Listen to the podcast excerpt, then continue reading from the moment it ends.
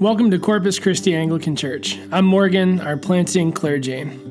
Our vision of this church is to become a common people in common prayer for uncommon transformation. This podcast is where you will hear our sermons and other teachings that have happened in Corpus Christi. We primarily serve the region of Springfield, Franconia, and Kingstown. We're glad that you're here. Thanks for taking time to listen. Here's the message. Good morning. Morning. Morning. Thanks. Thanks, guys. I Appreciate that. Yeah, I'm, I'm Father Daniel Waterman. I'm a retired military chaplain. I'm an occasional substitute teacher up here, so that Fathers Morgan and Ryan allow me to come up here every now and again, and for that I am eternally grateful on this uh, 27th of August, which is uh, also St. Monica's Day. Uh, so I, uh, you know, we pray each week that we. my wife's a big St. Monica fan. Uh, we, we pray each week that uh, you know that we that we follow the good examples of the Blessed Virgin Mary and all the saints. Well, one of all those saints is St. Monica, who prayed for decades for a wayward, very wicked son who eventually became St. Augustine. So I think as I'm going to talk this morning about the mis- about the mysteries of Christian faith, uh, one of those is our prayer. And uh, you may think your kids are a wreck or a mess and are never going to get there. Uh, but I encourage you to look to the good example of St. Monica, who encourages us to stay with it, because you never know. You may have a St. Augustine on your hands. I don't know. So you guys are looking at your kids like, right, so, all right, so this morning we're going to continue our summer journey through the book of Romans. And uh, uh, this is one that the late uh, Presbyterian minister James Montgomery Boice preached through for 16 years, uh, six, one, one year for each chapter. Uh, this is one of the reasons I left the Presbyterian church. No, I'm just kidding. But, uh, so it's. In, in, in, all honesty, this book is rich. It's so, it's deep. There's so many depths to it that 16 years wouldn't be enough. That said, there are other parts of the Bible we can get to after this, I'm mm-hmm. sure. So, um, you know, and because of its complexity, uh, Christians throughout history have disagreed on interpretations of a lot of the way that it's read. And uh, today's passage is one of those sections. Uh, today we're going to talk about what it means when something is a Christian mystery, what it means when it's something that we don't entirely understand, what we're supposed to do with that. And St. Paul gives us a real banger of a mystery here today uh, that we'll get to shortly. So uh, Paul says right away in verse 25, he says, I don't want you to be unaware of this mystery Will be unaware of this mystery. What does mystery mean? What does that word mean? That's part of the problem. In English, it means lots of different things that it doesn't necessarily mean here. And it's important that we don't impose our understanding of a derivative of a Greek or a Hebrew or a Latin word back on the word itself. The worst example of this ever is, is the word dunamis, right? Okay, dunamis means power in, in, in Koine Greek, Greek, right? What does it remind us of? Dynamite, right. It doesn't mean dynamite. That's, that's something we took from the word and put it back. And so, so it's important not to do that. And I want to make sure we understand what we're talking about when we're talking about mystery here. We, we think about it as a, as a riddle or a puzzle. If my mother were here, all of her long life, she read mystery books where, where a detective solves something at the end of it. He comes to the end of it, and, he, and, and the butler did it, or whatever, whoever was, whatever happened. But none of these definitions are, describe what a Christian mystery is. I think the best definition that I've seen is by the late Roman Catholic scholar Joseph Fitzmyer. He said a Christian mystery is a secret knowledge about a decision hidden in God from of old, now revealed in and through Jesus Christ for the salvation of all humanity. It is an unfolding manifestation of God's eschatological activity. I promise you I'm not going to talk about eschatological activity, but I do want you to understand that it's an unfolding. It's something that's unfolded over time. So let's look at it this way the kingdom of God is here, right? It's already, but not yet. It's been established, been fully established, but we haven't come into its full manifestation as of yet. There are things about it that we don't understand. There are things that we don't grasp about the kingdom of God, how it's all going to look. I don't like what heaven looks like and what you know what full justice is going to look like, what it's going to be to stand in the presence of a holy God. All of those things are mysteries to us. But before we get too wrapped around the mystery, I want us to understand that we have all that we need to serve and walk with Jesus today. There, there, there is no mystery knowledge about how to be a Christian today. All right? So, this, this, do you guys get this? I want you to go with me on this because so often, I was in a used bookstore the other day, which was mostly terrible, but uh, there are all these books that were all about the things that the things you didn't know about X. You know, there are things you, you, you never knew about the Dead Sea Scrolls, and the things you never knew about that and the other thing. Uh, my argument is, is think of all the things that you could know that you that you don't know already, and then when you've accomplished all of that, then go back and find the little bitty thing that might be that might, might be a piece on the side. So I, I, you know, I think this is important to focus on before we really dig into this everything the law and prophets of the Old Testament said about Jesus came true. Everything came together. Everything came together just as God promised, right? Jesus is the answer to the question of how God the Father meant before the creation and fall to redeem humanity and set right a broken world. There is no mystery to St. Paul about Christ one or Christ's one holy Catholic and apostolic church about what we must do to be saved. John 3:16 For God so loved the world he gave his only begotten son Romans 10:9 because if you confess with your mouth that Jesus is Lord and believe in your heart that God raised him from the dead you will be saved. And you're saying well great I believe that. But if by belief you mean only acknowledge then St James says even the demons acknowledge and they shudder even they believe so, what it means to believe in Jesus is a mystery. No, it isn't, because in John 14, 15, Jesus says, If you love me, you will keep my commandments. Aha, so God's commandments are a mystery. Nope. Matthew 20, 22, 20, 37 through 39, you shall love the Lord your God with all your heart, with all your mind, soul, and with all your mind. You shall love your neighbor as yourself.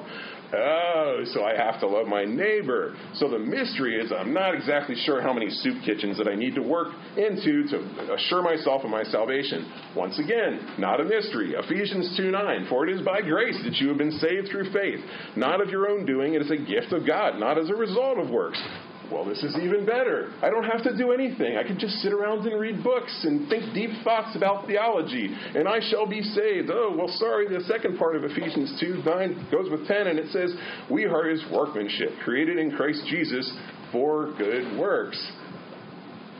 You guys are frustrated with me. So, how do we even know that we should listen to Jesus at all? Well, don't listen to me, but do listen to Jesus. And here's how we know. We read it today. Father Ryan just said, when Peter said of Jesus, You are the Christ, the Son of the living God, the anointed one. If I knew who the Son of the living God was, the anointed one, the God man, should we listen to him? The answer is yes. We should listen to him, right? Okay. So, why am I rattling off all these VBS Bible verses? First of all, you guys couldn't quote them all. You didn't come back, so they, we're going to do it again. And um, no, because why am I doing it? Because I want us to understand, before I talk about mystery in full, I want us to understand that you've got all you need. You've got all you need to, to walk with Jesus today. You know, the reformers had a term for this. It was called the perspicuity of Scripture. You know, I, there will be a quiz. The perspicuity of Scripture. Uh, most of my closest friends are, are Presbyterian pastors. I went to a Presbyterian seminary, and they would laugh that I'm about to do this. But I'm going to quote from the Westminster Confession of Faith where it says, All things in Scripture are not alike plain in themselves. It would help if I could do like a, an accent, but I can't. Okay, all things in Scripture are not alike plain in themselves, nor alike clear unto all. Yet, those things that are necessary to be known, believed, and observed for salvation are so clearly propounded and opened in some place of Scripture or another that not only the learned, but the unlearned, in a due use of ordinary means, may attain unto a sufficient understanding of them. Have I made my point? You got enough. You know enough. Let me tell you this, though. I want you to, I want you to know this. If you have successfully loved God, neighbor, and self fully, then definitely go to Father Ryan and Father Morgan and ask for additional assignments here in this church. Okay, so if you've, if you've completely accomplished that, then it's time for you for bigger and better things. Let's move on. So, with all that summary and of all that isn't a mystery as our foundation, St. Paul lays out a doozy of a mystery in verse 26 when he says, And in this way, all Israel will be saved. What could that possibly mean? And why did Father Morgan ask me to preach today? Think about that. All right, so what could that possibly mean? Some of the early church fathers said all of them. All means all. What's all mean to you? It means everybody. Every Jewish person is going to be saved. Other Jewish, uh, other early church fathers said, "Nah, you're, you're being overly literal." Theologians continue to disagree with, uh, throughout the Middle Ages, all the way up through the Reformation, about what this meant. The common Reform view was that, that the church was, was the new Israel, and that was what represented Israel, which, I mean, is sort of plausible in some cases, but it isn't what the word means here at all. Uh, so it, it's hard to really put it to this text if you're going to put it other places. So, okay, so moment of truth. Look, you guys came today. This is awesome. You're going to get to hear this. Okay, moment of truth. Which view is the correct one? I don't know. Come back next week and Father Ryan will tell you which view is the correct one. No, so it's a cliffhanger. We should do this every week. We should have a cliffhanger every week. Okay? It's the part of the redemptive mystery that has not been fully revealed. That's why it's mystery, right? Now, I did say fully because there is at least part of it that has been revealed. Okay? Paul says to us, he tells us why all Israel has, you know, has not been saved as of yet, but he doesn't tell us how they will be saved. And the reason why is because through their rejection of the gospel, St. Paul says, mercy of God is extended to us. So, and unless you're a Jewish Christian out there, and most of us aren't, we're just Gentile Christians, right? We have benefited richly in some mysterious way by the Jewish church, much of the early Jewish people rather, rejecting the gospel. We have received mercy because of Israel's disobedience. Now, Paul says that same mercy in verse 29, he says, is given to Israel irrevocably. It's irrevocable through the covenants. And it remains available to them to know God fully through faith in his promised Messiah, Jesus Christ. Now, what does that mean for us? It means that our job as Gentile Christians is to live in light of that mercy that has been shown to us. We're supposed to live in light of that mercy before all people, especially Jewish people, but not exclusively to Jewish people. In other words, we're not to act as though something that has been given to us is something that we have earned. Think about that for a second. All too often, we get this thing and we have it for a while, and then we assume we deserved it. Is that right? Does that, does that ring true in the rest of your, our lives somewhere? We deserve it. We deserve certain things that because we've always had them. Well, that's not what the gospel is at all. Look, sometimes the world hates the church because of the cross of Christ, and Christ Jesus promised us that outcome, and uh, we shouldn't be surprised when that happens. Sometimes the world hates the church because of our faith. But sometimes the world hates the church because we're knuckleheads.